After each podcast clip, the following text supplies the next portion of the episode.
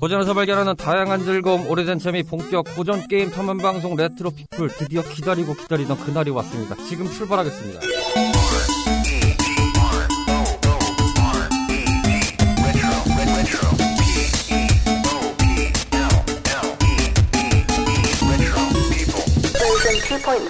안녕하십니까 청탐꾼 여러분, 레트로피플입니다. 마을에 모인 우리들의 탐험꾼 카르마, 로치, 미미씨입니다. 어서오세요. 안녕하세요. 예, 일단 오늘은 중요한 손님이 없기 때문에 당신들의 일단 이야기는 패스할게요. 왜 이렇게 많아요? 오늘 사람 너무 푸대접하는 거 아니에요? 네, 그러니까. 오늘 당신들은 푸대접할 수밖에 없어요. 그래요, 넘어가요. 나도 푸대접을 해야 돼요. 어쨌든 뭐 우리 탐험꾼들 요약하면 일 잘하고 잘 먹고 잘 자고 뭐 그러고 있다고 합니다. 네, 없어요 별거. 네, 잘 살아있어요. 네, 그냥 별거 없어요. 네, 저희는 별로 궁금하지도 않으실 거예요. 네, 오늘 회차에서는 당신들은 빠져 이렇게 생각하실 겁니다. 자, 그리고 이 회차를 위해서 저희가 공을 들여서 떡밥을 엄청나게 뿌려댔던 그분들을 모셨습니다. 먼저 레트로피플의 사안 증인 이 박사님이십니다. 어서 오세요. 안녕하세요, 이 박사님. 왔어. 드디어 왔어. 좋아요. 아, 수식어가 너무 적지 않아요? 네, 적은데 한 번에 외우기가 좀 쉽지가 않아요. 어떻게 지내셨습니까? 뭐 그냥 남들 사는 데만큼 사는 데 지내겠죠. 네, 좀 마이크를 가까이 대고 말씀해 주시면 감사하겠습니다. 남들 사는 만큼 살았다. 별반 다른 거 없다는 얘기죠. 그리고 한 분 더 모셨습니다. 이분은요, 저희 버전 1 때 한 번 딱 모셨던 분입니다. 근데 오늘 회차 때문에 사실은 제가 엄청나게 눈독을 들이는 분 중에 한 분인데, 뭐 개인적으로 제 친구이기도 합니다만, 그라운드워커십니다. 어서오세요. 안녕하십니까. 그라운드워커입니다. 네, 전에는 이제 매장에서 저희가 녹음을 했었던 부분이 있는데, 오늘은 스튜디오로 모시게 됐습니다.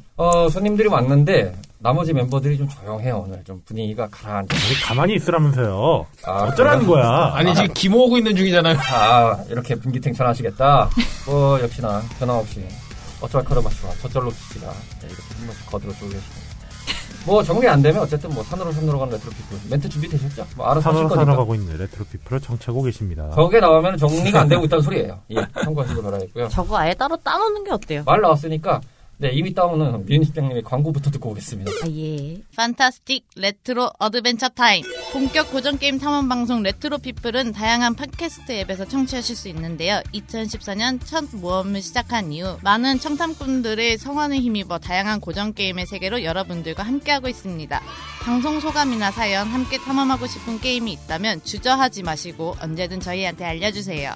청탐꾼 여러분들의 다양한 이야기를 기다리고 있으니까요. 짧은 이야기, 긴 이야기 상관없이 모두 환영합니다.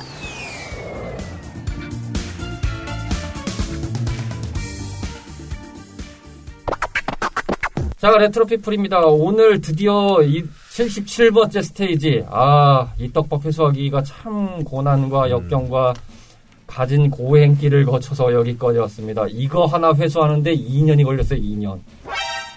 60일회차 했나요, 저희가? 그때 언급하고 77회차까지 오는데 만으로 3년. 야, 드디어 이제 약속의 땅으로 왔구나. 그렇죠, 드디어 약속의 땅으로 왔습니다. 아, 정말 감회가 새로운데요. 오늘 저희가 탐험할 스테이지, 뭐 익히 다 아실 겁니다. 파이널 판타지 7 되겠습니다. 설명이 필요 없는 게임인데 이야기가 긴 만큼 먼저 작품 소개 듣고 오겠습니다. 모두의 기억 속에 지금도 살아 숨쉬고 있는 이 이야기는 그 옛날 이 세계의 동료들과 함께 별을 구했던 모든 이들을 위한 이야기입니다. 레트로피플 최대의 난제였던 이번 스테이지. 드디어 여러분들께 인사드리게 되었습니다. 77번째 스테이지의 주인공인 파이널 판타지 7. 1997년 1월 31일. 스퀘어에서 발매한 RPG 게임으로 시리즈 최고의 흥행과 평가를 받은 역사적인 작품입니다. 별의 에너지를 자신들의 에너지 형태인 라이프 스트림으로 활용하면서 환경을 망가뜨리고 있는 만악의 근원인 신라 컴퍼니의 망황로를 파괴하기 위한 아발란치의 멤버들과 여기에 용병으로 고용된 클라우드의 이야기로 시작되는 본 작품은 획기적인 3D 그래픽으로의 전환과 깊이 있는 스토리와 캐릭터, 최초의 플레이스테이션으로의 발매라는 흐름이 겹쳐지면서 당대 최고의 이슈와 화제를 몰고 왔던 게임입니다. 팬들의 오랜 염원이었던 리메이크까지 출시되고 있는 본 작품은 개량판인 인터내셔널을 포함하여 플레이스테이션 계열과 PC, 스팀, iOS, 안드로이드, 닌텐도 스위치, 엑스박스원 등으로 출시되었습니다. 게임 소개 듣고 왔습니다. 파이널 판타지 7. 자, 이렇게 오늘 진행할 텐데, 결론부터 말씀드리면 이거 한 편에 못 나갑니다. 절대 못 나갑니다. 너무 당연한 얘기 아니에요. 이야기가 너무 길다 보니까 절대 나갈 수 없는 이야기다 보니 쪼개기 들어갑니다. 일단 첫 번째 오늘 파트 1에서는 두 가지 시점에서 얘기를 해보겠습니다. 먼저 이 파이널 판타지가 등장했던 시대적인 관점과 그래픽 완성도의 관점에서 저희가 얘기를 좀 나눠보도록 하겠습니다. 워낙 좀 이야기가 많은 작품이니까 좀 풀어가도록 해보죠. 먼저 전혀 이 시대와 관련이 없으실 것 같은 로치 씨부터. 저는 이때는 그냥 유치원 다니고 있었는데요. 네, 잼민이셨죠? 네. 네, 그렇습니다. 그리고 이 게임을 그나마 조금 즐겨보셨을 것 같은 카르마 씨는 잠시 뒤에 얘기를 하도록 하겠고요. 왜냐하면은 미미 씨가 계시니까요. 아, 내가 있죠. 그렇죠. 네. 근데 저는 7보다 오히려 10을 먼저 접했어요. 그렇죠. 저분은 10... 어쩔 수가 없었어요. 아, 티파 유였나요? 유나? 저도 네, 사실 유네. 제일 처음 그 파이널 판타지 접한 게 어드벤트 칠드런이거든요. 아, 그래요? 이 세대가 갈린다니까. 이 파판 세븐이 약간 경계선에 있는 작품이에요. 그러니까 새로운 매체로 나오는 파판의 세대와 구세대의 파판 이 매니아층이 좀 확 갈리는 세대가 됐어요. 이 분기점이 되는 작품이다 보니까. 저도 이거 나왔을 때는 이제 한참 코 올리면서 들로산으로 뛰어당기고 운동장 뛰어당길 나이여서 저는 10이 먼저. 아, 저는 근데 그 전에 그냥 RPG류 게임을 그냥 안 했어가지고 오히려 이게 나왔을 때는 하지도 않았어요. 아하.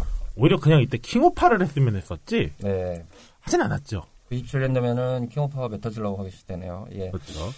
관심 있으신 분들은 이제 73회차 메타슬러그 3 절찬리에 공개됩니다. 한번 들어보시면 되겠습니다. 유카로마 채널 가시면은 깔끔하게 원코인 영상 참고가 되어 있습니다. 감상해보시면은 도움 많이 되실 거라고 생각이 듭니다. 자, 박사님. 세븐 왔습니다. 저는 뭐 이걸 파판 1 때부터 접을 했기 때문에. 아, 진짜. 시리즈는 다 하지는 못했어도. 네네네. 중간에 한번 건너뛰었다가 6 한 다음에 7으로 넘어왔거든요. 그러니까요. 이게 왜 7으로 넘어왔냐면은 그래픽 차이가 2D에서 3D로 넘어왔기 때문에. 누구나 신기할 법 하면서 이제 그때에 비하면 이제 그래픽이 아, 이런 신기한 세상이 있긴 하구나. 신문물이라고 보시면 될 것 같아요. 그렇죠, 그렇죠. 혁명적인 기기였어요. 그렇죠. 그 16비트라고 불렸던 슈퍼 패미컴에 의해서 32비트. 야, 이진법 나왔죠. 이진법의 시대. 아, 드디어 뭔가 매체도 달라지고 뭐 사실 알만한 분들은 아시겠지만 그 전에 뭐 CD 매체 안 이용한 게 이용했던 기계가 있긴 합니다. 뭐 PC 엔진, 뭐 CD롬도 있었고, 3D 얼라이브라고 잠깐 패싱한 것도 있었고, 뭐 여러 가지가 있었습니다만 딱히 걔네들은 아웃오브 안중이었기 때문에 그쵸? 별 필요가 없었죠. 그라운드워커 씨는 이 게임 어떻게 접했어요? 친구 집에 플스를 갖고 있는 친구가 있어서 그 친구네 집 가서 친구가 하는 걸 옆에서 곁다위로 쳐다보는. 저는 이제 콘솔을 갖고 있었던 적이 딱 옛날에 패밀리 닌텐도죠. 그거 말고는 없었기 때문에 현재도 콘솔 게임은 전혀 하지도 않고. 하지만 이게 이상하게 콘솔 게임 많이 하시는데 PC만 해요. 저는 PC 게임 위주로. PC로 콘솔을 하는 사람 아니에요? 그래서 콘솔 게임이 PC화 되면 다시 한다거나 이런 경우가 있는데 그러다 보니까 리메이크도 최근 들어서 이제 다시 시작을 했어요. 최근에 그렇죠. 에픽 게임즈에 나왔기 때문에. 저 같은 경우도 마찬가지로 비슷한 시대고요. 저는 사실 RPG를 좋아하는 타입도 아니었고 RPG를 그때까지 해보질 않았습니다. 물론 게임은 다 아는데 전혀 해보지 않았다가. 제가 방송에서도 많이 언급했는데 이게 입문작이었어요. 파판 세븐이 저한테는 입문작이었어요. RPG 입문작. 네, RPG 입문작. 제가 정확히 얘기하면 JRPG라고 하죠, 이런 걸. 입문작 게임이긴 했어요. 그럴 수밖에 없던 게 일단 이거 나왔을 때가 제 주변에 플스를 갖고 있던 애들은 대폭발을 했던 시기였고 세트를 갖고 있던 친구들은 대자절을 했던 시기였기 때문에 맞아요. 이때가 한참 플스랑 세턴이랑 박터지게 싸울 때지 않습니까? 그렇죠. 세가랑 플스랑 이제 세가랑 소니랑 이제 정말 대가리 갖고 대회전 한번 딱 크게 한번 돌 때인데 닌텐도 짜죠 이러면서 이제 있을 텐데 이 게임이 나오기 전까지는 세턴이 좀 우세이긴 했어요. 맞아요. 균형적으로 봤을 때는 좀 우세였어요. 왜냐하면 세가는 이미 오래 전부터 게임기를 만들어 왔고 자사 IP도 많고 유명하기도 했고 오락실에서도 한 가닥을 잡고 있었는데 소니는 어디서 맨 듣보잡이 튀어나와가지고 가전제품이나 만들던 놈들이 무슨 게임기야 이러고 나온 애들이 그러면서 이제 엎치락뒤치락 하고 있는데. 아니나 다를까 갑자기 스퀘어가 당시에 플스의 게임을 내겠습니다 하고 딱 선언을 한 이후에 진짜? 이러고 있던 상황이었는데 그 완성품이 파판7으로 등장을 하면서 난리가 났었죠. 와, 드디어 나왔구나. 왜냐면 이게 슈퍼패미컴 세대에서도 하셨던 분들한테는 되게 충격적이었을 거예요. 왜냐면 스퀘어는 닌텐도랑 뭐라고 하죠? 배품? 뭐 이런 느낌이었잖아요. 아니 닌텐도 계열에서가 아닌 스퀘어의 게임 파이널 판타지를 볼 수 있다고? 라는 것 자체가 쇼킹하긴 했잖아요, 사실은 그때 당시에. 그쵸. 그때는 또 우리 그냥 스퀘어일 때잖아요. 스퀘어, 스퀘어 소프트였죠. 정확하게 스퀘어 소프트 시절입니다. 스퀘어 에닉스 아닙니다. 그러다 보니까 이때의 이 스퀘어의 참전과 파이널 판타지 7의 등장을 기점으로 이 플스와 세턴의 대회전의 소용돌이의 승자가 플스 쪽으로 약간 기울어지는 상황이 벌어지기 시작했죠. 그리고 뭐 이제 거기에 확인 사살을 한 게 에닉스까지 뒤늦게 이제 에닉스는 뭐 그 이후에 전통이 좀 되긴 했는데 그 당시에 가장 많이 팔리는 게임기로 우리는 소프트를 내겠다라는 전략을 취했었거든요. 그러다 보니까 득해가 그때 플스로 내겠다라고 이제 결정을 하면서 드래곤 퀘스트 마저 플스로 나오기 시작하면서 완전히 이제 그냥 승기를 뺏겨버리고 이제 세가는 절치부심하면서 이제 드림캐스트를 준비하는 상황이 벌어졌던 건데 그런 분위기였다 보니까 요게 나왔을 때 충격적이었는데 돌아오면 저는 사실은 그냥 주변에 뭔가 휩쓸림 때문에 좀 갔던 기억이 많고 이때 뭐가 있었겠습니까? 지금처럼 뭐 땡튜브가 있는 것도 아니고 그렇다고 뭐 인터넷이 활발한 것도 아니고 구전? 네. 입에서 입으로? 구전이요? 아니 말은 받았다. 구전까지는 아니에요 이 대대가. 저희에게는 게임 잡지가 있었습니다. 네. 게임 매거진 막 이런 거. 그런 게 있었습니다. 그렇죠. 네, 그런 데서 제가 방송에도 언급했지만 뒷면에 보시면은 그 페이지 거의 뒷면에 발매 예정표라는 것들이 들어있습니다. 이렇게 딱 해서 PS 해가지고 몇 월 며칠 뭐 어디 소프트 회사 장르 뭐 가격 얼마 일본 가격 기준으로 쪼쪼쪼 써있고. 근데 제가 약간 그 다르긴 한데 어렸을 때 이제 장난감 같은 것도 비슷한 건데 그런 팜플렛 같은 게 있잖아요. 네네네. 체크만 해놓고.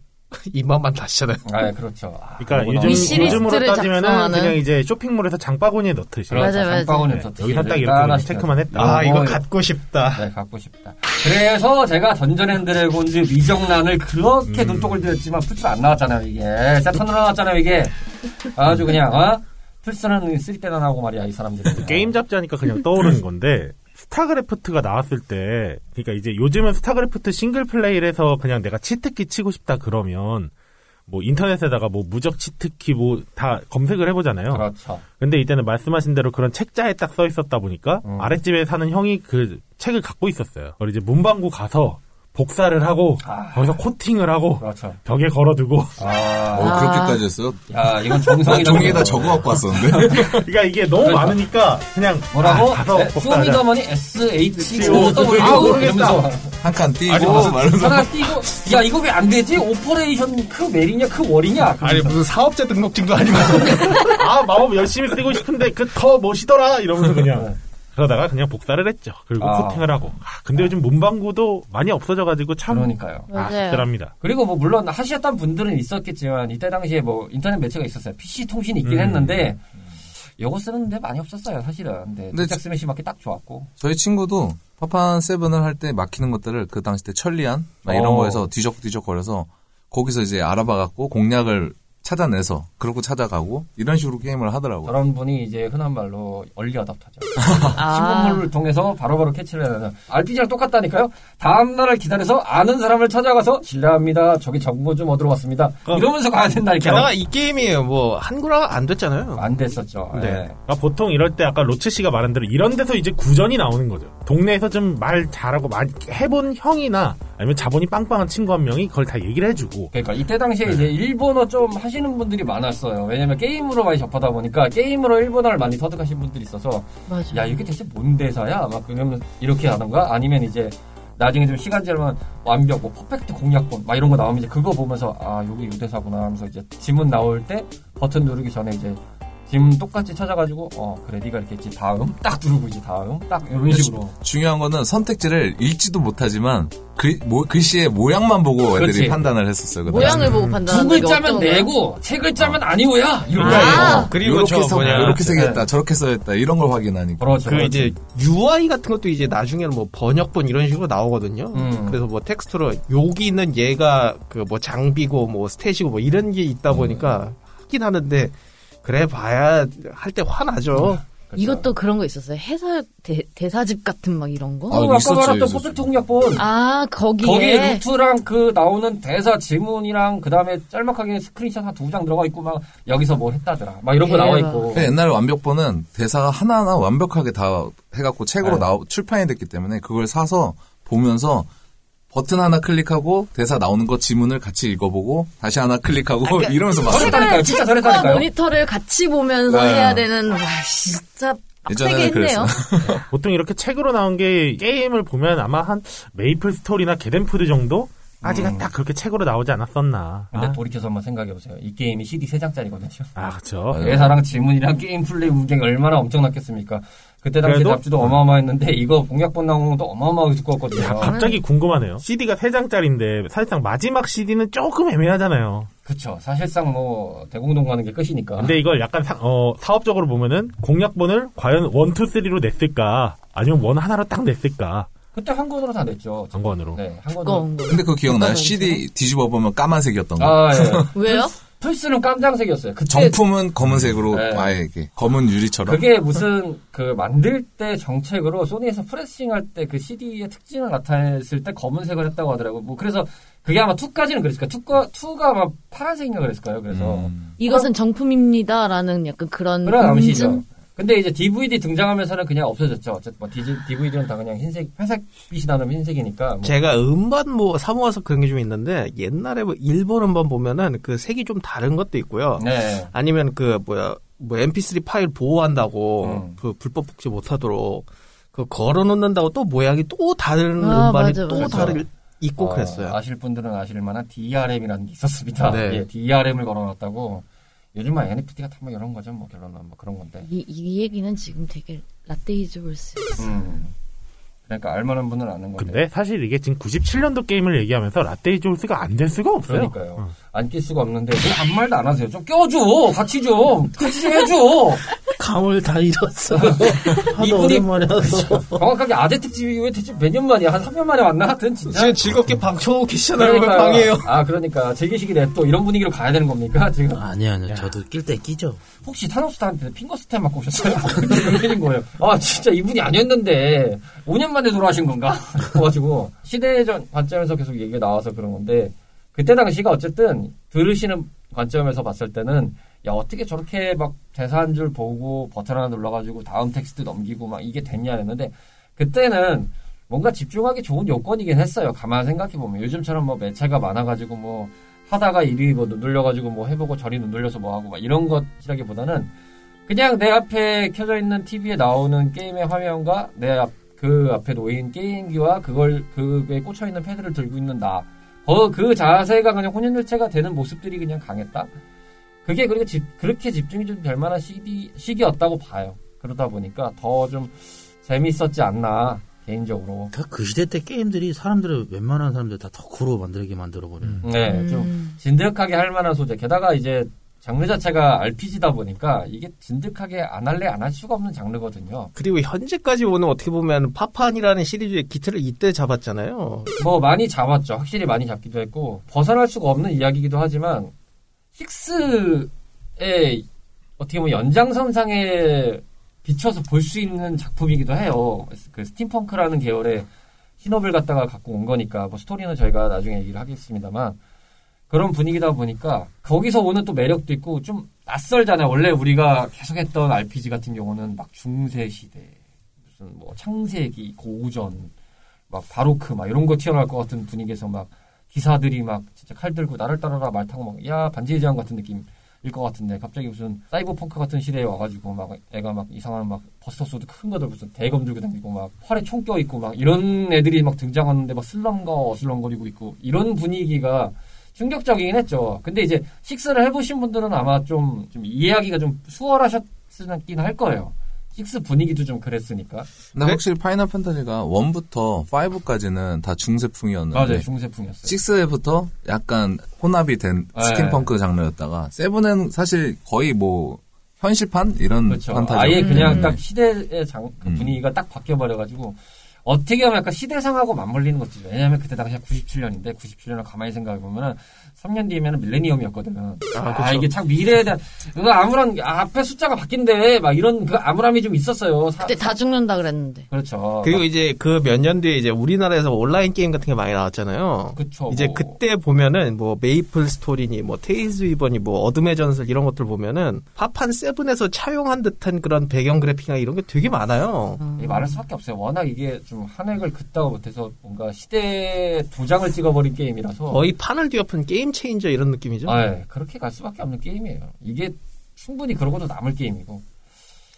그리고 이 얘기를 안 할 수가 없어요. 이게 그때 뭐 아마 시대적으로 봤을 때 많이들 그러셨겠지만 당시에는 뭐 일단은 복제가 칩을 달거나 뭐 그런 시대에서 게임숍에 가서 그렇게 구매를 했던 기억이 있지만, 이게 그때 정품이 저희 동네 시가로는 한 20만원 돈이었습니다. 이게 20만원인데 20만.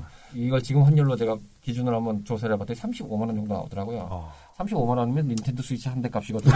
그쵸? 야, 닌텐도 스위치 한 대 값을 플스원 소프트 3장짜리에 내가 때려 박아야 되는 거야. 근데 그걸 사는 놈들이 있어. 야, 쟤 지금 얼마나 부자? 이러면서 생각했는데. 근데 또 이게 말이 되는 게 뭐냐면, 또 그만큼 그 시간이나 이런 플레이 타임이 값을 하긴 했잖아요. 값을 하긴 했는데, 그 여기서 우리가 알 수 있는 건 뭐냐면, 그때 당시에 게임숍과 그 악마의 구렁텅이의 모든 뭔가 꼭대기에 꼭대기에 있었던 그 용산. 그렇죠. 걔네들이 문제였다는 거예요. 걔네들이. 손님 맞을래요? 그러니까 손님 맞을래요. 이게 괜히 나온 게 아니라니까요. 맞을래요. 둘러볼게요. 네. 그리고 일본 같은 경우는 제가 이해가 되는 게 뭐냐면, 저런 패키지 게임 발매를 하면 특전이 다 있더라고요. 있죠. 우리나라는 그런 거 뭐 없더만요. 없을 수밖에 없어요. 이렇게 흔한 말로 좀 비속어지만 쇼킹 딱 해놓고 이제 이게 다야 그러면서 패키지가 비닐에 쌓여있으면 다행이지. 옛날에 이게 다 보따리 상들이 사들고 와갖고. 어둠의 경로 아니었어요? 그 보따리 상들이 일본에서 사들고 온 거를 그 용산에다 뿌리는 거야. 그거를 정발도 아니었으니까요. 실문화 개방이라고 해서 그쵸, 이게 이제 그쵸. 김대중 정부 들어서면서 그게 이제 개방이 된 전 이야기니까. 네, 그렇게 되다 보니까 당연히 그때는 일본 문화라는 것 자체가 다 아름아름 오는 거예요. 그래서 게임은 용산, 뭐 해적판, 뭐 음악 같은 거는 뭐 다른데 막 이런 식으로 해서 아름아름 들어오는 거예요. 몰래. 그러니까 구하려고 해도 뭐 그때 당시에 뭐 지금처럼 해외 직구가 뭐 활성화된 것도 아니고, 그렇다고 해서 내가 뭐 클릭 몇 번 해가지고 아마존에서 야 배송해와 이런 것도 아니잖아요. 그냥 돈이 있어도 못 구하는 상황이 들고 용산 가야 돼. 가가지고 아저씨 파판 세븐 있어요. 그러면 얼마까지 알아보고 왔니? 이것도 아니야. 있는데 얼마 줄래? 이런 분위기야. 이게 갑자기 내가 정가가 아니잖아. 경매를 하래 얘들이. 아, 저 얼마밖에 안 들고 왔어요. 야, 진짜 그거밖에 안 들고 왔어? 경매를 해야 돼. 앞에 모니터에서는 분명 파판 세븐 돌아가서 있는 것 같은데 없는데 이러고 앉아 있어. 이상만 하면. 게임 사는데 게임 아는 거보다 그 가격 흥정하는 그 사업 기술이 더 중요해. 내가 왜 용산에 갔는데 노량진에 있는 거 왔냐고. 어디 얼마까지 알아보고 오셨어요? 중요한 거는 CD를 사도 이걸 어떻게 잘 집으로 뭐야 형들한테 안 걸리고 안 뺏기고 잘 도망갈 수 있을까? 그것도 생각해야 돼. 어둠의 형아들? 용산에 형들이 너무 많아서 딸이 미쳤어. 와라. 일로 와봐. 이런 형들이 너무 많아. 그 몇몇 그라운드들이 있었어요. 지금 저기 드래곤 호텔인가 거기 들어선데도 원래 거기도 상가 쪽이었다 보니까 거기 어둠의 경로 많았거든요. 철지역이어서. 거기 사러 가는 것. 가는 길 자체도 문제였을 거 아니에요. 그때 당시엔 그러면 현금을 갖고 갔을 거 아니에요. 당연하죠. 가는 길이 더 무서웠을 거 같아요. 그러니까 띠끼스가 있는 거. 거기는 애시당초부터 지하철 타고 가신 분들은 아마 아실 거예요. 상가 딱 나갈 때 그 구름다리 딱 건너가면 거기부터가 그냥 시작점이었어요. 지금은 이제 그런 풍경을 아예 없어. 당연히 기억이 안 날 정도로 아주 현대적으로 리모델링해서 거기가 이제 아이파크몰이잖아요. 아니 지금. 근데 구름다리는 아직 그 연결된 데가 있긴 하거든요. 거기 근데 오히려 없으니까 뭔가 내가 알던 용산이 아닌 것 같은 느낌. 맞아요. 나도 온라인으로 살 수는 있는데 좀 급하게 필요한 거였어요. 모델이 좀 특이한 모델이라서. 그래서 시장에 가서 좀 살려고 갔는데 그 분위기가 안 나. 게다가 이제 거기 그 굴다리를 넘어가면 아까 말씀드렸던 대로 그 드래곤 호텔이 들어서는데 거기가 상가라서 당연히 그 풍경부터 나와야 정상이거든요. 얼마까지 알아보고 아니 뭐 살았어 형네 있어 다 있어 일로 와 어디 가지 마 자 손에 손잡고 형이랑 같이 한번 얘기해볼까 이런 분위기로 가는 건데 그게 아니야. 그냥 깔끔한 호텔 외관이 들어서. 근데 그 시절에 아마 신용카드 들고 왔어도 맞을래? 이러지 않았을까요? 그렇지. 안 받아도. 아니 그리고 그때는 신용카드가 그렇게 활성화되진 않았었어요. 맞아요. 그러니까 약간 그 신용카드도 그 뭐야 종이에다 해가지고 그 찍던 시절이잖아요. 그러니까요. 그거. 그냥 이제 말 그대로 현금을 바리바리 들고 게임을 사러 가서 거기서 사시는 분들도 있었겠지만 보통은 이제 거치고 걷어서 좀 더 내려가서 또 다시 또 악마의 소굴로 들어가는 도깨비 지하구리요? 돌다리? 두꺼비였나? 하여튼 그랬을 거예요. 그 두꺼비 상가라서 아래로 이렇게 좀 약간 턴을 쉬고 내려가는 구조가 있었어요. 거기는 아직도 있는 것 같던데. 네. 있어요. 거기를 가면 이제 말 그대로 이제 천국이 펼쳐지는 거죠. 요즘은 트로트 팔더라고요. 여기서 탐험꾼들이 언급하는 도깨비 상가는 두꺼비 상가와 혼합하여 전달드린 것이었는데요. 현재 두 곳 모두 2022년을 기해 철거가 진행되었으며 일부 매장들은 인근에 위치한 전자랜드로 이전하였고 일부 매장은 신도림 테크노마트로 이전되었다고 알려져 있습니다.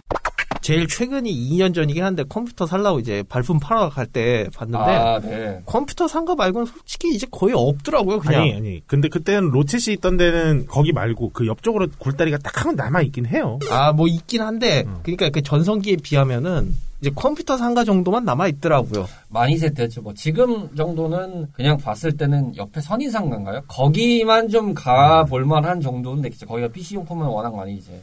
이제 나머지 뭐 게임이라든지 전자제품 이런 건 뭐 테크노마트나 아니면 뭐 저기 많이 뭐 퍼졌죠. 네. 국전으로 뭐 국전 가죠. 뭐 이런 데 많이 퍼졌죠. 국전 나오면서 확실히 좀 오프라인 시장은 많이 판도가 바뀌긴 했어요. 느낌 자체가. 그리고 이제 확실히 흥정을 안 하니까 뭔가 그래서 참 이게 좋으면서 좀 뭔가 분위기가 어색하달까요? 그리고 아쉽진 않아. 근데 어색해. 다 다른 걸 떠나서 일단 정찰제잖아. 가격이 나와 있잖아. 그렇죠. 얘네가 소비자가가 있단 말이야. 이거보다 더 받으면 이상한 거지. 물론 물량이 없으면 어쩔 수가 없던 거 아니야. 지금 뭐 플스5 같은 경우도 뭐 물량 없으니까 막 대팔렘하고 막 이런 것들이 있다고 하지만 아니 그런 게 없는 시대야. 일본에서는 그냥 얼마에 발매했대. 근데 우리나라에서 환율이 뛰어가지고 갑자기 20만 원을 달래. 근데 그걸 어떻게 아냔 말이야. 우리가 지금처럼 뭐 환율에 눈에 뜨는 애들도 아니고 경제관념이 뛰어났던 것도 아니고 아 이게 그거구나라고 그냥 이해하고 넘어갔죠. 근데 이 시절에 플스랑 이런 거 갖고 있던 사람들 중에 그런 사람도 있었을 거예요. 먼 친척 중에 미국 이모, 일본 사는 이모들 있는 사람들도 갖고 있는 사람도 분명히 있었을 거예요. 그런 친구들은 위너였죠. 그렇죠. 탑 중에 탑. 아. 게다가 영어나 일본어까지 할 줄 알아. 최고지. 친해지고 싶다. 그래서 어떻게든 붙잡아야 되는 백줄인 겁니다. 그거는 정말 동아줄을 넘어서서 금줄인 겁니다. 그 집은 신작도 엄청 빨리 들어올 거냐. 한국에 풀리기 전에. 막 아버지가 게임을 좋아하셔. 그거는 뭐 다 한 거죠. 그건 시대를 앞서가다 보면 아빠 일본 가실 때마다 바리바리 사오셔. 아빠 일본 출장 가신대 막 이런 거. 야, 그런 거면 땡기죠. 아니 애시당초 일본 출장이나 그렇게 간다는 전제부터가 뭐 얘기가 끝났죠. 그렇죠. 이미 끝난 얘기예요. 그거는. 그렇다 보니까 이때 아마 정품으로는 보통 이용을 못하신 분들이 많이 계실 거예요. 저도 뭐 복사로 처음에 접했는데 정품을 빌려서 해본 적은 있어요. 친구놈이 정품을 샀었어요. 와 신기하긴 하더구만요. 그러면서 야 이게 정품이구나. 매뉴얼도 보고 매뉴얼이 이렇게 돼 있구나. 인터내셔널 버전 말고 인터내셔널 나중에 이제 좀 나온 버전이긴 하지만 처음 나왔던 버전이 케이스가 자켓이 간지가 나거든요. 하얀색 바탕에 탑87 로고 딱 박혀있고 약간 그 비틀즈 화이트 앨범 보는 것처럼 그 간지가 그거 하나 딱 있으면 야 뭔가 세상을 다 가진 느낌이 좀 들 만큼. 하지만 게임은 하다가 중간에 이제 친구한테 메모리카드 신공을 이용해서 디스크3 세이브 데이터를 복사해서 그대로 나는 대공룡을 갔다. 언제 다 해 이걸 막 이러면서 했거든요. 마왕으로 좀 뛰어다니다가 귀찮아가지고 세이브카드 신공을 이용했죠. 네, 그 당시 이제 저도 이제 처음 이제 플레이스테이션을 접하게 플스2긴 한데 네.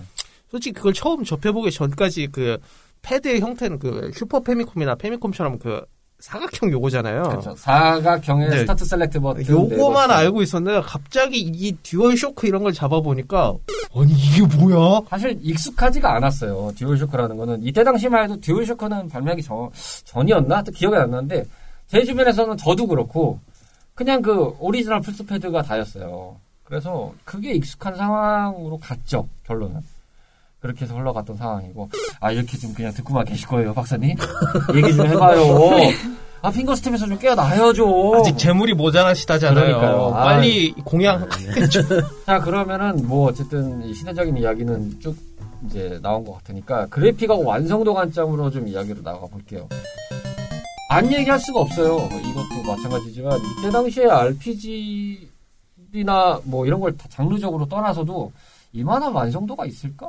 싶은 거를 꼽아보자면 단연코 손에 들어가는 완성도긴 했죠. 특히 시네마틱이 예술이었어요. 당시에 봤던 느낌에서는. 네? 저 하나만 얘기해도 돼요? 하세요. 눈이 너무 아파요. 눈이 너무 아프다고요? 너무 어두워요. 당연히 파판 10부터 보신 분한테는 눈이 아플 수밖에 없어요. 굉장히 어두워요. 저도 사실 게임으로 본 건 파판 10부터 봤거든요. 네. 당연히 휘황찬란하게 구분하고 있는 게 더 휘황찬란하게 보이지 여기서 불꽃 속에 있는 세피로스를 보고 있으면은 그게 눈이 썩다고 생각하겠죠. 뭐 그 여주인공 공연 때리는 것부터 봤거든요. 제가. 네. 당연히 아름답게 보이지 그게. 그거는 우리가 봐도 충격했어 양반아.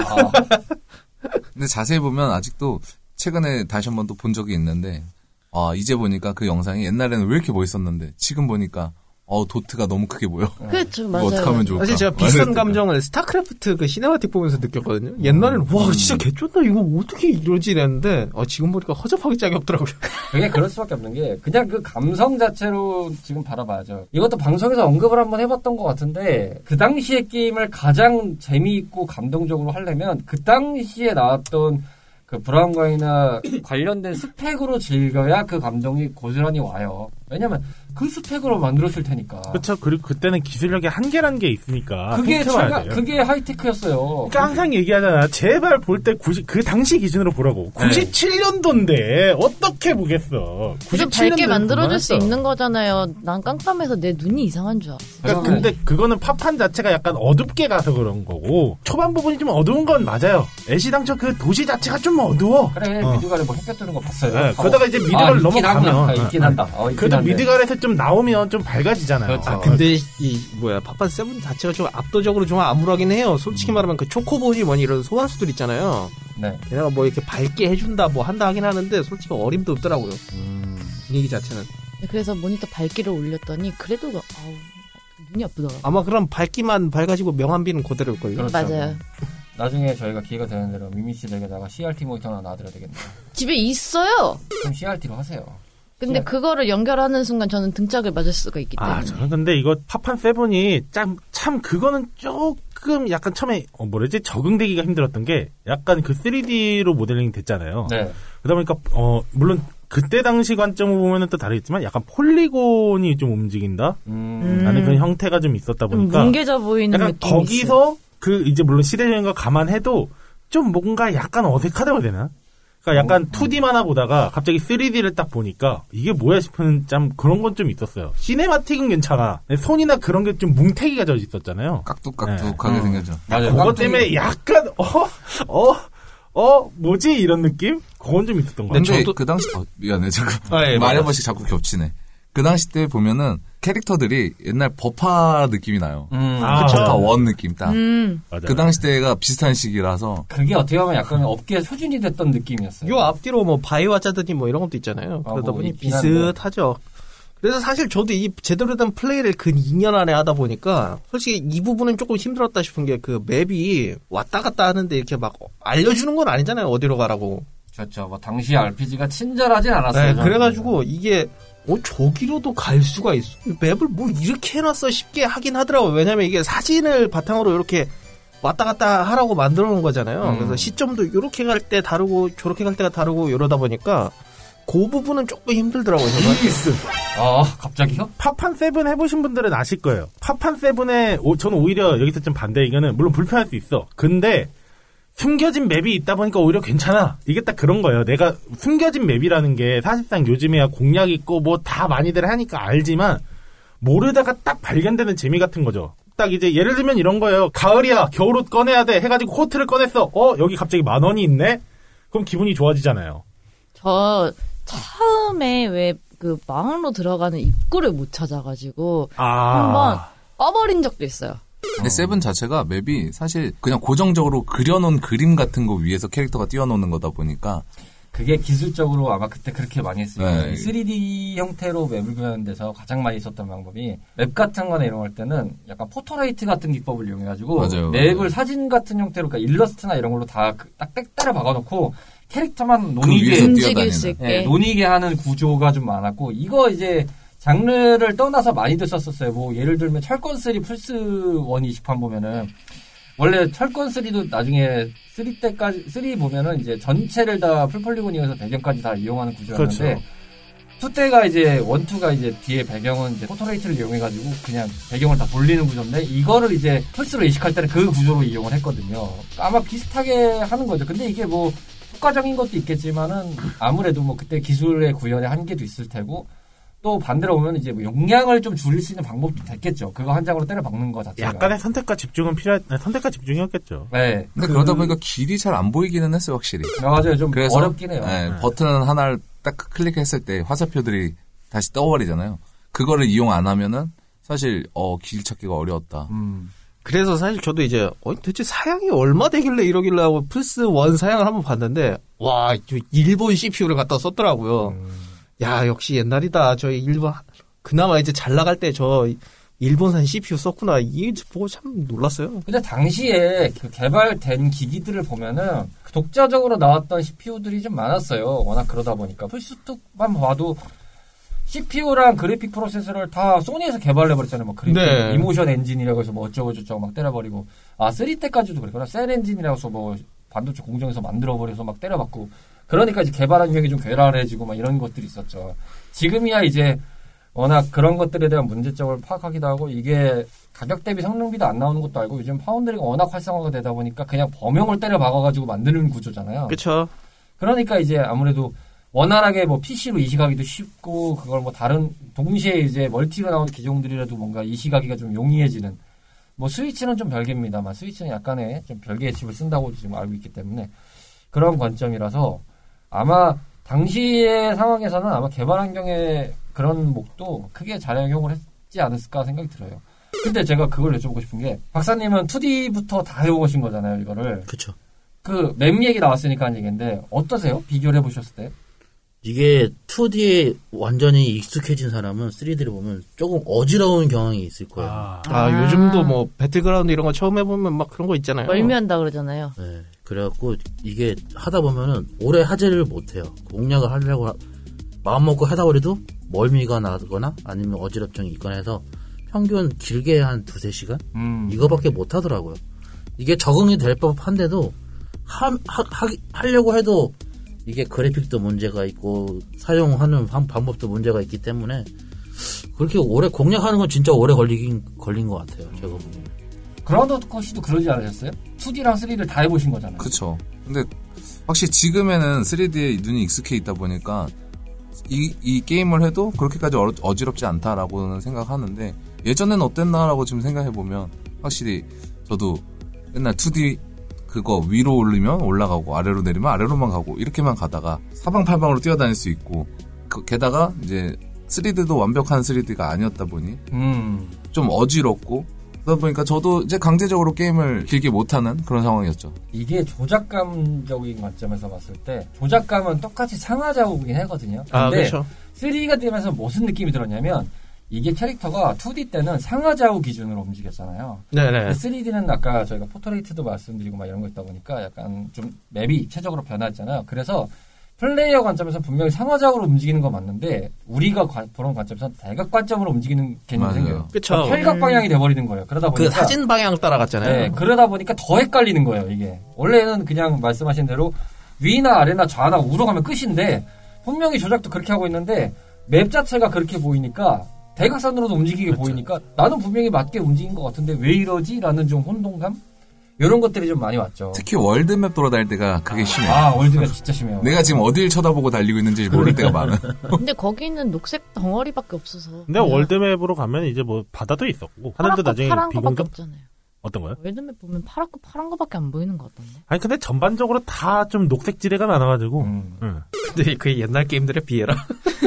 근데 월드맵을 이렇게 뛰어다니다 보면은, 내가 어디로 가고 있구나라고 생각하면서 미니맵을 살짝 보면서, 일로 가자라고 할 때쯤이면 꼭 적을 만나. 그렇게 되면은 싸우고 나면 또 진이 빠져서 내가 어디까지 갔더라 또 이렇게 되는 경우가 많았죠. 그 다음에 소용돌이 몇 번 보고 나면은 짜증이 나요. 근데 또 전투실이 짧지도 않아요. 네. 그 소용돌이 때문에 더 어지러웠던 거 아니에요? 생각을 해보면? 맞아요. 이게 기존의 파판에서는 그 전투 들어갈 때 느낌들이 다 있는데, 이게 확실히 확 빨려 들어간 느낌으로 좀 연출되는 게 있다 보니까, 그 표현은 지금도 잘 만들었다는 생각이 드는데, 그걸 했던 입장이나 요즘 다시 해본 입장에서는 동일해요. 어지럽긴 해요. 그리고 피로도가 확실히 강하죠. 또 그게 노렸네. 작지가 않아가지고 또 길잖아요. 원래 RPG들 전투 한 판 하면 좀 오래 걸리죠. 그렇죠. 그리고 JRPG가 그, 전투도 전투인데 전투 다음에 그 정산하는 거를 되게 길게 하거든요. 그렇죠. 스킵할 수 없다. 너 수고 많이 했어. 자, 우리가 얼마가 올랐고, 너 레벨이 얼마가 올랐고, 너 능력치가 얼마가 올랐고, 뭐 먹었는데 갖고 갈 거니? 야, 너 이거 주웠다 이러면서 표현을 다 해줘야 돼요. 또 레벨업 올리면은 또 무슨 누가 스킬을 배웠다. 세레머니도 해줘야 그때. 칼 돌리고.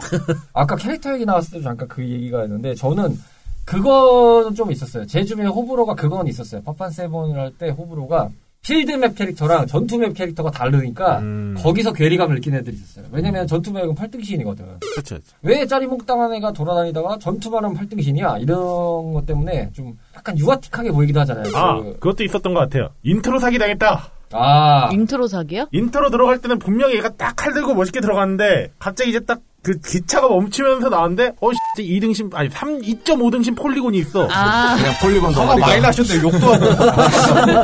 폴리곤 덩어리. 아니 근데 저도 그건 달랐던 게 일러스트랑 그것도 좀 많이 다르더라고요. 폴리곤이랑. 그래서 근데 그때 당시에는 뭐 표현할 수 있던 관점이 있었으니까 이게 지금은 이제 기술력이 좋아지다 보니까 일러스트 그래픽을 인게임으로 옮기는 게 좀 수월해지는 건데 당시에는 아마 그랬던 적이 많을 거예요. 인게임 일러스트랑 원래 일러스트가 좀 달랐어요. 그리고 그런 논리를 따지면은 원래 파판 일러스트였던 야마노 요시노리 씨인가? 그분 일러스트를 생각해봐야 되는데 지금 이제 세븐 때는 그분이 너무 바빠져서 노무라 테치아가 이제 메인 일러스트로 올라간 건데 그분 일러스트 상상하고 보시면은 그 그래픽을 여기서 구현을 못해요. 할 수가 없어. 사실 네. 제 개인적으로 가장 큰 괴리가 뭐였냐면 저는 이 시리즈를 처음 접한 게 어드벤트 칠드런이었잖아요. 네. 그거 보고 원작하니까 뭐야 얘는. 근데 사실 보면은 6랑도 애시당초 인게임 캐릭터하고 좀 다 다르잖아요. 시네마틱 캐릭터하고 좀 다르잖아요. 다만 이제 7부터는 방금 말씀하셨던 대로 그 전투하고 좀 너무 달라졌다 보니까 네. 거기서 괴리감이 좀 크긴 했죠. 확실히 좀 많이 커진 느낌이 있죠. 그래서 뭐 좀 약간 별개지만 리메이크할 때는 그나마 좀 새로운 느낌으로 했던 것 같긴 해요. 똑같이 들어가니까 그런 좀 차별점은 있다라는 생각이 들었죠. 그리고 시대가 좀 좋아지긴 했구나. 야, 내가 저 전투 때 8등신을 갖다가 막 이렇게 하면서 할 수 있구나라는 좀 새로움이 좀 느껴지기도 했죠. 근데 여기서도 좀 느껴지는 거는 이 제작진들이 확실히 요즘도 그렇지만 중요한 캐릭터는 그래도 좀 신경 썼구나라는 게 좀 몇 개가 느껴져요. 예를 들면 대표적인 저희 히로인 캐릭터 2명 있잖아요. 히파하고 에어리스하고 그리고 그 유피였나? 그 여자 닌자 캐릭터 이름이 뭐였죠? 네, 맞아요. 유피 맞아요. 네, 유피하고는 그렇게 좀 신경을 쓴 느낌. 근데 사실 유피는 안 구해도 되는 캐릭터였어요, 그 당시 때. 건너뛰면은 동료로 안 구하고 그냥 갈 수도 있어요. 근데 그쵸? 사실 그 게임 하시는 분들이 뭐 지금도 많긴 한데 이때부터도 많았잖아요. 그 곧 죽어도 역해가. 그렇죠. 근데 빈센트가 너무 너무 멋있었어. 근데 저도 역해만 했어요. 그리고 당시에 이제 그래픽적인 얘기를 하면서 같이 좀 곁들여야 될 부분이 사운드적인 부분도 있을 텐데 이때 이제 플스라는 거에 대한 힘을 좀 많이 느꼈던 게 뭐 음원 자체로는 지금보다야 많이 좀 한계가 있는 스펙이긴 했지만은 당시 상황으로 보면 슈퍼 패미컴에서 듣던 음원 듣다가 플스 들으면은 야 이건 뭐 그냥 오디오 듣는 거거든요. 느낌이 그렇긴 하죠. 오디스테이 퀄리티가 빡 튀었어요. 그 약간 도트음 같은 느낌으로 막 뿅뿅뿅 거리던 게 갑자기 막 처음에 프레디로 나올 때 하프 나오잖아요. 소리가 야 그거 나올 때는 죽었어요. 진짜 어떻게 저렇게 나오냐 막 그러면서 오프닝이 사실은 별거 없잖아요. 그냥 빛이 좀 내리쬐는 화면에 그냥 조용히 파판쌤은 막 이렇게 나오고 막 스텝들 이로 왔다 갔다 하고 그 다음에 프레디로 음악 나오고 끝이거든요. 근데 와, 그 느낌이 너무 예술이었다는 거죠. 그리고 이제 딱 스타트 버튼 눌렀을 때는 그냥 이제 버스 소드 땅바닥에 꽂혀있는 거 나오고 뉴게임 아니면 컨티뉴? 뭐 이런 식으로만 이제 옵션 나오고. 근데 사실 제가 요즘에 이제 OST를 다시 들어봐도 재미있었던 게 어떻게 저야 이제 플스1까지 느낌은 잘 모르긴 하지만 어떻게 보면 신디사이저 느낌도 있는데 뭐 그런데 약간 레트로한 느낌도 있네. 근데 저는 그래서 게임할 때 귀가 너무 아팠어요. 저분은 눈도 아프고 귀도 아프고 다 아프네. 그래서 파판을 하다가 이게 30분 이상을 할 수가 없더라고요. 네, 약간 좀 찌르는 듯한 사운드기는 해요. 조금 안 좋은 데서 들으면. 우리가 아까도 말씀드렸지만 충분히 이해합니다. 네, 충분히 이해하고 공감하고 그럴 수 있다라는 거를 분명히 말씀을 드리지만 97년에 해봤어요. 안 해봤잖아요. 나는 들로산으로 뛰어들 수밖에 없는 나이였다고요. 당신은 97년대 배틀그라운드 했다면서요. 이거를 저는 제가 그 당시엔 안 해봤지만 들로산으로 잠깐 미안합니다. 들로산으로 뛰어다녔다면서요. 그럼 뭐 프라이팬만 들면 배틀그라운드지 현실판 배틀그라운드. 거기서 프라이팬 들고 다니면 배틀그라운드지 그게 뭐가 달라요 그게. 자기장 빼고 다 있네. 그러니까 자기장 다 있네. 잠자리채도 뭐 프라이팬이지 뭐. 약간 왜 지금 이제 미미짱이 요즘 해봤는데 왜 귀가 아팠을까라는 생각을 살짝 해봤거든요. 생각해보면 그 당시 출력하는 애들이 그렇게 요즘 거보다 성능이 안 좋았다 보니까 오히려 그때 들으셨으면 좀 낫지 않았을까라는 생각이 좀 들어요. 그랬을 수도 있어요. 제가 그래서 아까도 계속 말씀드렸지만 그 당시의 게임을 그 당시의 감성으로 조금 느끼시고 싶으면은 결론은 하나라는 거예요. 당시 스펙을 거의 근접하게 세팅을 해서 해보시는 거로 권장하는 게 그거거든요. 아니 지금 시대가 4K를 넘어서 8K가 나오고 있고 막 이런 시대에 지금 640, 480이 될까 말까 이 게임을 갖다가 아니 PC 버전이 640, 480일 거야 아마 이게 이식판이 이게 320, 240인가 그래요 플스1 기준에서는 그렇지 않나요? 320, 240인가 그래요 스펙이 맞아요. 그거를 지금 하고 있으려면은 되겠냐 이거죠. 안 되죠 당연히. 브라운관 TV로 봐야지. 그러니까. 제 맛이죠. 브라운관 TV도 큰 것도 아니고 적당히 작은 거. 그때 당시에 20인치 넘어가면 대박이었거든요. 아, 사실상. 야 11인치로 봐야 그나마 이게 야 딱 적당한 느낌이에요. 아 근데 저도 이제 할 때 컴퓨터로 해봤는데 그 제 거가 QHD인데 그걸로 전체 화면으로 보니까 다 깨져 있더라고요. 개인적으로 작업용으로 쓰는 PC가 이제 iMac인데, 그 5K 되거든요? 네. 그걸로 보면은 진짜 작살 납니다. 곳곳에 아주 그냥, 야, 불량화수 체크기 같아요. 그만 보면. 여기 뭐 색깔 튀냐? 이런 분들 보고 있었다니까요. 그럴 수밖에 없는 구조겠네요.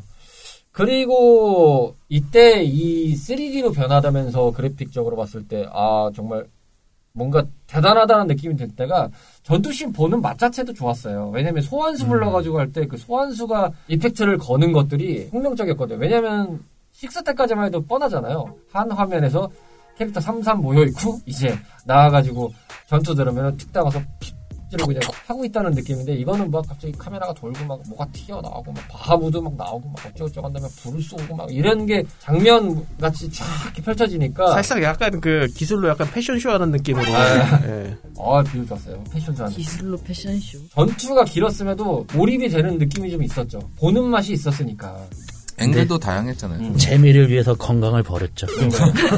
약간 이제 앵글이 갑자기 뮤직비디오 앵글이 돼버려가지고 그러니까요. 막 카메라 휘돌리고 그런 식으로 되지 않았나. 어드벤처 칠드런이 거기서부터 이제 보였다는 거예요. 그 IBC도 감탄한. IBC도 감탄했죠. 그래서니까 썸바디 두이스를 했겠죠. 그 다음에 이제 일본판 이후에 나왔던 인터내셔널 버전이 또 따로 있었습니다. 이것도 이제 발매가 됐는데 이거는 대량 정도가 조금 된 버전이었습니다. 뭐 연출이 좀 더 강화되거나 방금 말씀드렸던 부분 이런 것들이 살짝살짝 이제 손을 좀 봐줬던 부분인데, 사실 저는 인터내셔널 버전은 안 해봐서 잘 모르겠어요. 인터내셔널 버전은 뭐, 극명하게 얘기해서 뭐가 달라졌냐? 텍스트가 영어가 나옵니다. 네. 북미 버전이 있기 때문에. 그리고 이게 작품적으로 봤을 때, 당시에 이제 JRPG들이 북미 시장에 나갔긴 했는데, 좀 많이 죽었거든요. 소위 말로. 근데 이게 북미 시장에도 먹힌 IP 중에 하나였어요. 그래서, 전 세계적으로도 좀 대단했고 이게 아마 누적 판매량으로 따지면은 요 시리즈 자체가 플스 1 기준으로 봤을 때는 단일 소프트로 아마 이게 판매량 3위인가 2위인가 그럴 거예요. 이게 1000만 장 넘게 팔린 걸로 제가 알고 있는데 전 세계급으로 사랑받았던 JRPG라는 느낌이었죠. 그렇죠. 그래서 뭐 지금 봐도 이제 득회 같은 경우에 아직도 좀 전통적인 걸 고수한다면 어떻게 보면 지금 나오는 JRPG들도 다 그 파판 7의 형태를 지금 가지고 있잖아요. 이때 당시에 이제 표현했던 부분들이나 보여지려고 했던 모습들이나 하는 여러 가지들이 아름아름 있죠. 뭐 여러 가지가 있죠. 뭐 주인공의 외형이라든지 뭐 이런 배경이라든지 아니면 뭐 그 효과라든지 그런 것들이 아직도 뭐 곳곳에 이제 퍼져 있죠. 근데 사실 제 개인적인 기준입니다만 거의 그 뭐냐 판타지 배경인데 비행정 나오고 뭐 엔진 나오고 한다? 거의 다 베꼈다고 봐도 되거든요. 아, 그러니까 요즘 게임들이 그런 모습이 거기서 베낀 거다. 네. 아. 물론 그 비공정이라는 게 전에도 있었지 않나요? 전 시리즈에도 있죠. 네. 있었어요. 근데 이 비공정이라는 이펙트가 확실히 3D랑 맞물리면서 좀 많이 세지긴 했죠. 근데 그 비공정 주인이 있잖아요. 네. 그 시드라고. 네, 맞아요. 시드. 이게 전 시리즈에 다 있어요. 맞아요. 다 비공정 주인 이름은 다 시드야. 전 시리즈가. 맞아요, 맞아요. 세븐 때도 당연히 약간 그래. 이제 마테리아의 그 메테오가 있듯이 맞아요 약간 그런 느낌이 그쵸. 약간 그런 거겠죠. 전통적으로 어떤 거 우리 가져가면서 이건 그래도 파판 세븐이다라고 하려면 몇 가지 좀 가져가면서 해야 좀 기존에 있던 유저들도 좀 끌어당길 수 있는 그러니까 게임적으로 봤을 때는 저는 파판이라는 IP가 꽤 나름 또 장수할 만한 부분의 여력을 갖추고 있다고 생각하는 게 사실 파이널 판타지라는 거는 매 시리즈마다 컨셉이 다 다른 게 특징이거든요. 조금씩 변화가 되고 비슷해 보이면서도 다 극명하게 차이가 있는 느낌들이 있는데 거기에서 상징성들은 다 담고 가는 구조들이 좀 있거든요. 근데 물론 이제 뭐 마테리아 같은 구조는 당연히 이제 빠지는 시리즈도 많고 마테리아는 사실 세븐에서만 등장을 한 게 맞아요. 마운로 관련해서 정확하게는 이제 크리스탈이라는 소스를 좀 변형해서 만들어낸 그쵸. 거죠. 마테리아로 바꾼 건데 사실은 파이널 판타지의 상징 요소가 그 비공정이라든지 크리스탈이라든지 아니면 뭐 초코버라든지 뭐 이런 몇 가지들 그다음 소환수 이런 것들이 좀 있는데 그런 것들은 매 시리즈마다 잘 갖고 가는 느낌이 좀 있더라고요. 확실히. 그리고 시리즈가 장르도 좀 많이 다르긴 하지만 결국에 용어들은 또 다 똑같이 가니까. 맞아요. 마법 용어라든지 네. 뭐 장비라든지 이런 것들은 좀 비슷하게 가는 게 많죠. 네. 그래서 저희 같은 경우는 이제 파이널 판타지 시리즈를 즐겨왔던 사람이고 저는 이제 드래곤 퀘스트를 안 했던 사람이에요. 근데 드래곤 퀘스트 용어랑 헷갈릴 때가 있는 거죠. 맞아요. 그러면 드래곤 퀘스트를 해봤을 때는 힐이 뭐야 도대체? 이렇게 찾는 거야. 근데 왜냐면 드래곤 퀘스트에서는 힐이라는 말을 안 쓰고 다 뭐라 그러더라? 드래곤 퀘스트만에 그게 있어요. 네, 다른 말이 있어요. 저는 드래곤 퀘스트 쪽으로는 아예 무지해서 모르겠는데. 아니, 근데 이게 웃긴 게 뭐냐면 파파는 그나마 다른 게임에서 쓰는 그 용어들을 쓰거든요. 근데 득회는 또 아예 또 따로 놀아요 혼자. 맞아요. 좀 더 어려워요. 독자 노선을 그게. 걷겠다. 박사님은 득회랑 파판 다 해보셨나요? 네, 다 해봤어요. 개인적으로는 뭐가 좀 더 편하세요? 보편적인 게 파이널 판타지가 편하죠. 왜냐하면은 거의 중세적인 뭐 소설을 보든 어디를 보든 거의 고정적인 뭐 명칭이 더 비슷하잖아요. 네네네. 근데 득회는 이건 뭔 대도 않는 소리를 해갖고 이것을 뭘 어떻게 하라는 건지 알 수도 없고 이걸 하려고 해도 이거 뭐야 자꾸. 그러니까 득회를 아예 그냥 멀리하게 되더라고요. 드래곤 퀘스트 팬들한테 욕먹는 거 아니에요? 근데 득회가 진짜 고집적인 게 뭐냐면 제가 득회 10일밖에 안 해보긴 했는데요. 득회 10일을 제가 완전판을 안 사고 이제 처음 나왔을 때 그 플스판으로 샀는데 와 더빙이 안 돼 있더라고요 이게. 그렇죠. 득회는 꽤 오랜 시간 더빙을 안 했을 근데 거예요. 근데 이게 2D나 이제 막 3D 폴리곤 시절에야 안 해도 별로 이상할 게 없었는데 이제 완전히 뭐 캐릭터 이 모형도 다 갖춰서 나오고 있는데 입만 뻥끗하고 자막만 나오니까 말을 안 한다. 네. 오히려 더빙 이런 게 없으니까 오히려 이상하더라고요. 요즘 시대에는 사실은 더빙이 그러니까 캐릭터 보이스를 입히는 것 자체가 어떻게 보면 약간 국룰식으로 흘러가는 경향이 있잖아요. 근데 그거를 고집을 하는 분들이 있어요. 안 하고 가는 분들이 좀 있어요. 게임 그 만드시는 제작자들 중에서. 그거 보면 뭐. 근데 득해도 그러고 욕 오지게 먹었는지 그 다음에 완전판으로 더빙해서 나오더라고요. 근데 그게 네. 전 까놓고 말해서 욕 먹었다기보다는 매출이나 그런 영향이 있겠죠. 아마 저도 그렇게 봐요. 네. 매출적인 거. 왜냐면은 득해도 결과적으로는 좀 전세계급으로 나가야 되는데 비하하자는 논리도 아니고 득해 팬들을 저희가 낮게 보는 것도 아닙니다. 오해하지 마시고 득해를 보면 좀 느낌이 뭐냐면 지금 일본 보는 느낌이랑 좀 결이 같아요. 변화가 그렇죠. 없어요. 그냥 좀 지속 유지가 돼요. 뭔가 거기서 조금씩 발전을 시키는데 그래도 큰 틀은 똑같아요. 3대가 약간, 내려오는 3대 맛집 가는 느낌처럼 똑같아요. 약간 우리나라로 치면 약간 락발라드 같은 거 느낌이라고 해야 되나? 나는 이거 하던 사람인데 왜 자꾸 딴 거 시켜? 약간 이런 느낌으로. 자기만의 독자 노선에 자기만의 세계가 있는 거죠. 그러니까 계속 그 페이스로 가고 그러다 보니까 뭐 그게 3D로 바뀌던 뭐가 추가되건 간에 기본적인 틀은 하나도 안 바뀌어요. 전투신이 바뀌거나 이런 게 뭐 좀 바뀌는 것도 있었습니다만 그래도 어느 정도 룰은 가지고 가요. 그 룰을. 득회가 오히려 전 잘하고 있다고 봐요. 저희가 레트로에서 가끔씩 녹음할 때마다 하는 얘기 있잖아요. 왜 게임 회사가 어떤 잘못을 저지르거나 그럴 때 좀 뭐 너무 이거는 상업적으로만 간 것 같아. 이건 게임이 아니라고 할 때 항상 맨날 드렸던 말씀이 그래도 회사는 이윤을 추구하는 집단이다. 뭐 이제 수익이 안 나면 할 수가 없다라고 말하는데 어떤 IP들에 있어서도 그런 점은 한 가지 고집을 가져가는 거는 어차피 본인들의 책임이고 그런 걸 모르진 않을 테니까 오히려 저는 만약에 득회에서 그런 용어 같은 것도 다 편하게 바뀌었다? 그러면 기존 팬들한테 엄청 욕먹었을 것 같아요. 사실 저도 그 부분에 동의하는 게 잘하고 있었잖아요. 뭐 장사가 안 되는 것도 아니고 평가가 나쁜 것도 아니고 그러면은 그냥 가도 되지 않나. 어차피 새로운 건 새로운 IP나 다른 시리즈에서 찾으면 되잖아요. 득회는 득회만의 매력이 있을 또 가면 되는 거고 그냥 오히려 뭐 버그가 심했다든지 뭐 그렇지만 않으면 욕먹을 건 전혀 없으니까. 그러니까 뭐 플레이 타임이 뭐 한 8, 9만 원 주고 샀는데 뭐 한두 시간이라든지 뭐 이런 뭐 거 그런 것만 아니면. 아 제가 이제 드렸던 말씀이 조금 국회의 소지가 있는 것 같아요. 그러니까 오해의 소지가 있어서 제 말씀을 드리는 건데 그렇기 때문에 득회는 득회만의 결을 좀 지킬 수 있다고 생각을 해요. 그리고 다만 아까 저도 로치 씨가 이제 왜 득회 팬분들한테 뭐 욕먹은 거 아니냐 그렇게 얘기를 했을 때 약간 득회 팬들분들이 그러니까 저희가 너무 득회를 좀 너무 고정적이다 그런 식으로 얘기해서 안 좋게 받아들이신다고 생각해서 그냥 드린 말씀이고요. 그러니까 오히려 고집은 또 전 그런 건 괜찮다고 생각합니다. 그리고 이제 오너 입장에서 봤을 때는 오히려 그게 나아요. 왜냐면은 대작 IP를 두 개를 들고 있는 회사의 입장에서 이미 그런 노선으로 가고 있는 게 잘 팔린다고 해서 얘까지 바꿔버리면 얘를 그냥 그쵸. 퇴색시키는 것밖에 안 되기 때문에 결과적으로는 상품을 하나 날려먹는 것밖에 안 되잖아요. 그렇기 때문에 그렇게 가야죠 결론은. 각자 가는 대로 가는 거대로 존중을 해주고 가는. 어차피 얘도 판매량은 기본적으로 나오니까. 근데 현재 일본에서는 확실히 근데 득회 용어들을 현지 일본 사람들은 정말 잘 알고 있어요. 아, 그러니까. 오히려 파이널 판타지의 용어보다는 득큐 용어를 훨씬 많이 알고 있고. 득큐를 더 많이 하나? 오죽하면은 패러디 드라마까지 나오니까. 그러니까 옛날에 용자 요시이코라고. 아. 약간 우리나라에서 그 스타 용어 이런 것처럼 거의 기본적이죠. 뭐 사드론 빌드부터 해서 뭐 날빌 뭐 이런 것들 있잖아요. 뭐 예전에 광고 일본에서 나왔던 것도 보면 뭐 스머프 나오고 막 이랬던 적이 있었으니까 그런 거 보면 국민이라는 타이틀을 붙일 수밖에 없어요. 이 게임은. 그러니까 일본에서는 못해도 이거는 해야 되라는 논리가 좀 강하긴 해요. 어떻게 되든 간에. 그래픽이나 이제 사운드적인 부분에서 좀 많이 돌아왔지만 어쨌든 그런 변혁의 시기를 확실하게 보여준 작품이다 보니까 그 이펙트가 좀 워낙 강해서 할 수밖에 없었다. 이런 거였죠. 느낌이. 갑자기 또 조용해지네요. 예. 그러니까 말 다음 넘어가시라고요. 열심히 지금 가고 있는데 덱들이 지금 안 따라주지 않습니까? 지금 개왕권 모으고 있는데 언제까지 모으기만 할 거냐고요. 손에 손잡고 어깨 꽉 가지고 진짜 방금 듣게 얘기했는데 다 써내고 지금 언제까지 카카오가 주식 떡상할 때까지 올라가고 그냥 먼 경우만 모을 거예요 지금. 아 그래도 카카오 물렸는데. 그리고 뭐 좀 번외적인 얘기지만 당시에 이제 옆 동네의 게임기 상황을 보면은 뭐 닌텐도 64도 있었고 세턴도 있었긴 했는데 이거 나왔을 때 무렵은 진짜 두 게임기는 저희 로컬 기준에서는 조금 찌그러지는 느낌이 좀 강한 느낌이었어요. 플스2까지 가면은 약간 저 때는 그랬거든요. 그냥 줘도 안 쓰는? 거의 그 정도였거든요. 근데 이때 닌텐도가 좀 삽질을 좀 했어요. 확실히.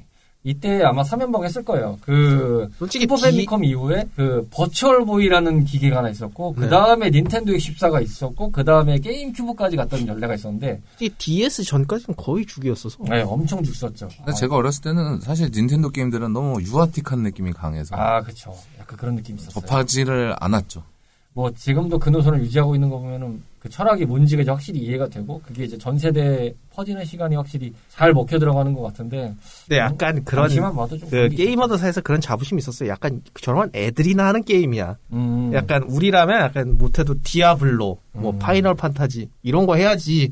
약간 이런 게 좀 있었던 것 같아요. 하지만 정확하게 말씀드리면 플스 1도 온 가족의 게임기를 강조했다는 거. 하지만은 네. 보면은 왜 갑자기 점점점이에요? 나온 게 뭐 그렇지 않은 것도 있어요. 이제 보면은 원래 그 번외적인 이제 파판7에서도 보면은 티파랑 클라우드의 이벤트 씬이 하나 있는데 비공정에서 전투 치르기 전에 아 네, 그것도 삭제 에피소드 얘기 들으면은 네, 좀 더 무흐한 상태로 가려고 하다가 네, 온 가족의 게임이다 보니까 그냥 암전 끝 뭐 이런 식으로 그냥 흘러갔다. 이렇게 나왔다고 하더라고요. 근데 그래서 네, 갑자기 확 떨어지네. 이걸 어떻게 올려야 되나? 아니 근데 그래서 더 인기가 많았던 거 같아. 있어? 이런 거? 오히려 갑자기 궁금한데 만약에 그게 재현됐다면 시네마틱으로 나왔을까요? 폴리곤 덩어리들이 있을까요? 내가 그래서 파판 리메이크를 기대하고 있는 이유가 그겁니다. 그거에 기대하고 있어요? 그겁니다. 솔직히 잽시다 여러분. 먹을 만큼 먹고. 자, 온 가족 방송이긴 하지만 자, 어린아이들은 귀 닫고 조용히 참 잠자리를 조용히 해요. 그걸 기다리고 있는 겁니다. 리메이크라며 그런 걸 해줘야 될 거 아니야. 아니, 이상한 소리 꼬지 말고. 그런 거 하고 싶으면 위쳐3 하시라고요. 아, 위쳐3까지는 필요 없습니다. 나는 파판에서 보고 싶다고 그런 거를. 아, 하긴 근데 기다릴 수 있을 거라 생각합니다. 네. 파판이니까 보고 싶으신 거예요. 파판 7이니까. 그렇죠. 넣을까?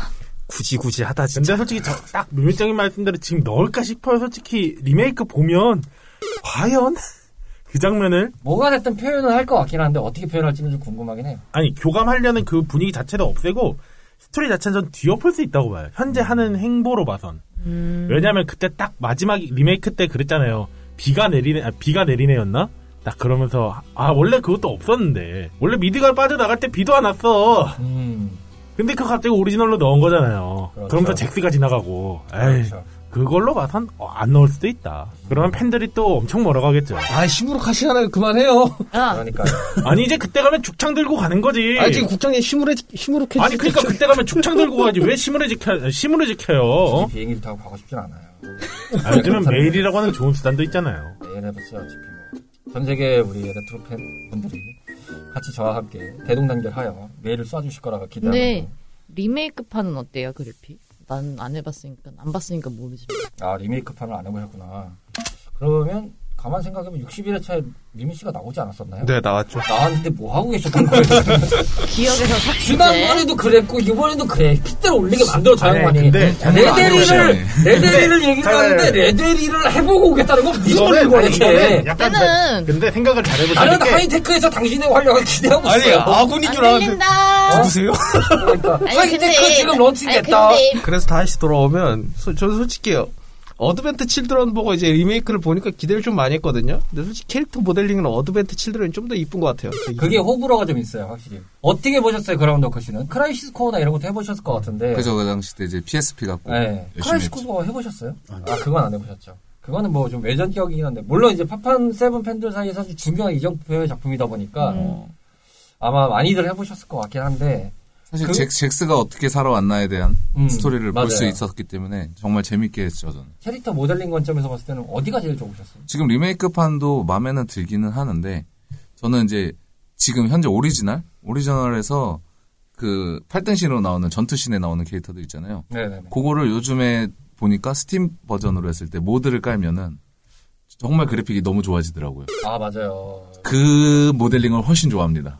제 가장 일러스트에 가장 가깝게 변하기 때문에. 맞아요. 야, 이 기술이 좋아져가지고. 물론 이제 그때도 PC로 조금 이제 2000년대 이후에 막 PC판 패치 나오면서 막 필드에도 8등신 돌아다니게 만들어서 모두 있었어요. 그러고 보면서, 야, 드디어 저기를 저렇게 돌아다닐 수도 있구나. 막 이런 것들이 있었는데, 더 기술이 좋아지니까 더 일러스트 같은 거를 모델링을 세워가지고 만들 수 있는 거 보면, 아, 좋긴 했어요. 확실히 그런 것들이. 참 모드 같은 거 만든 사람들 보면 아주 대단해요. 존경합니다. 야, 어떻게 그렇게까지 막 삽질을 할 수 있는지. 돈 받고 하는 것도 아닐 텐데. 그런 열정이 많았죠. 뭐 아무튼 그렇습니다. 이렇게 해서 쭉쭉 얘기가 나오고 있는데 박사님은 1편은 이제 그냥 관전 모드로 가시는 겁니까? 그럴 수밖에 없어요. 너무 한동안 안 하다가 거의 한 2년 넘게 안 왔죠, 제가? 네, 넘었죠. 3년 다요. 이것도 그리고 게임도 이제 가물가물해지다 보니까 이게 점점 이제 나이도 나이인지라 네. 조금 힘들어지더라고요. 그렇죠. 예. 그래서 2부 때 보면 날아다니실 거라고 예상합니다. 네. 아니 그 정도는 아닐 수도 있어요. 왜냐면 원래 본인이 해봤 이건 사실상 시대적인 거나 이런 거는 좀 간접적인 게 좀 크잖아요. 맞아요. 근데 이제 직접적으로 우리 흔히 말해서 몸으로 배운 게 딱 어떤 상황에서 나온다고. 맞아요. 지금 박사님이 말씀이 주춤하신 것도 어떻게 보면 그런 짤방이 있죠. 내가 무릎을 꿇고 있는 건 추진력을 얻기 위해서다. 그래서 저는 지금 추진력이 점점 떨어지고 있거든요. 저분은 원격만 보고 있잖아요. 그래서 언제 쏠 제왕권 10배! 레트로피플 오늘 파이널 판타지 편 파트 1으로 해서 이렇게 좀 알아봤습니다. 얘기를 쭉 나눠봤고요. 저희는 파트 2에서 다시 이어질 건데요. 파트 2는 얘기를 안 할 수 없는 구조죠. 캐릭터랑 스토리, 거기에 이제 게임적인 관점까지 멍청 모아서 좀 얘기를 좀 해보도록 하겠습니다. 한 주 쉬고 나서 그 다음 주에 찾아뵙도록 하겠습니다. 77번째 편의 첫 번째 디스크는 여기까지입니다. 두 번째 디스크는 2월 9일 저녁 8시 온에어 예정입니다. 항상 건강 챙기시길 바라며 즐거운 레트로 라이프 보내세요.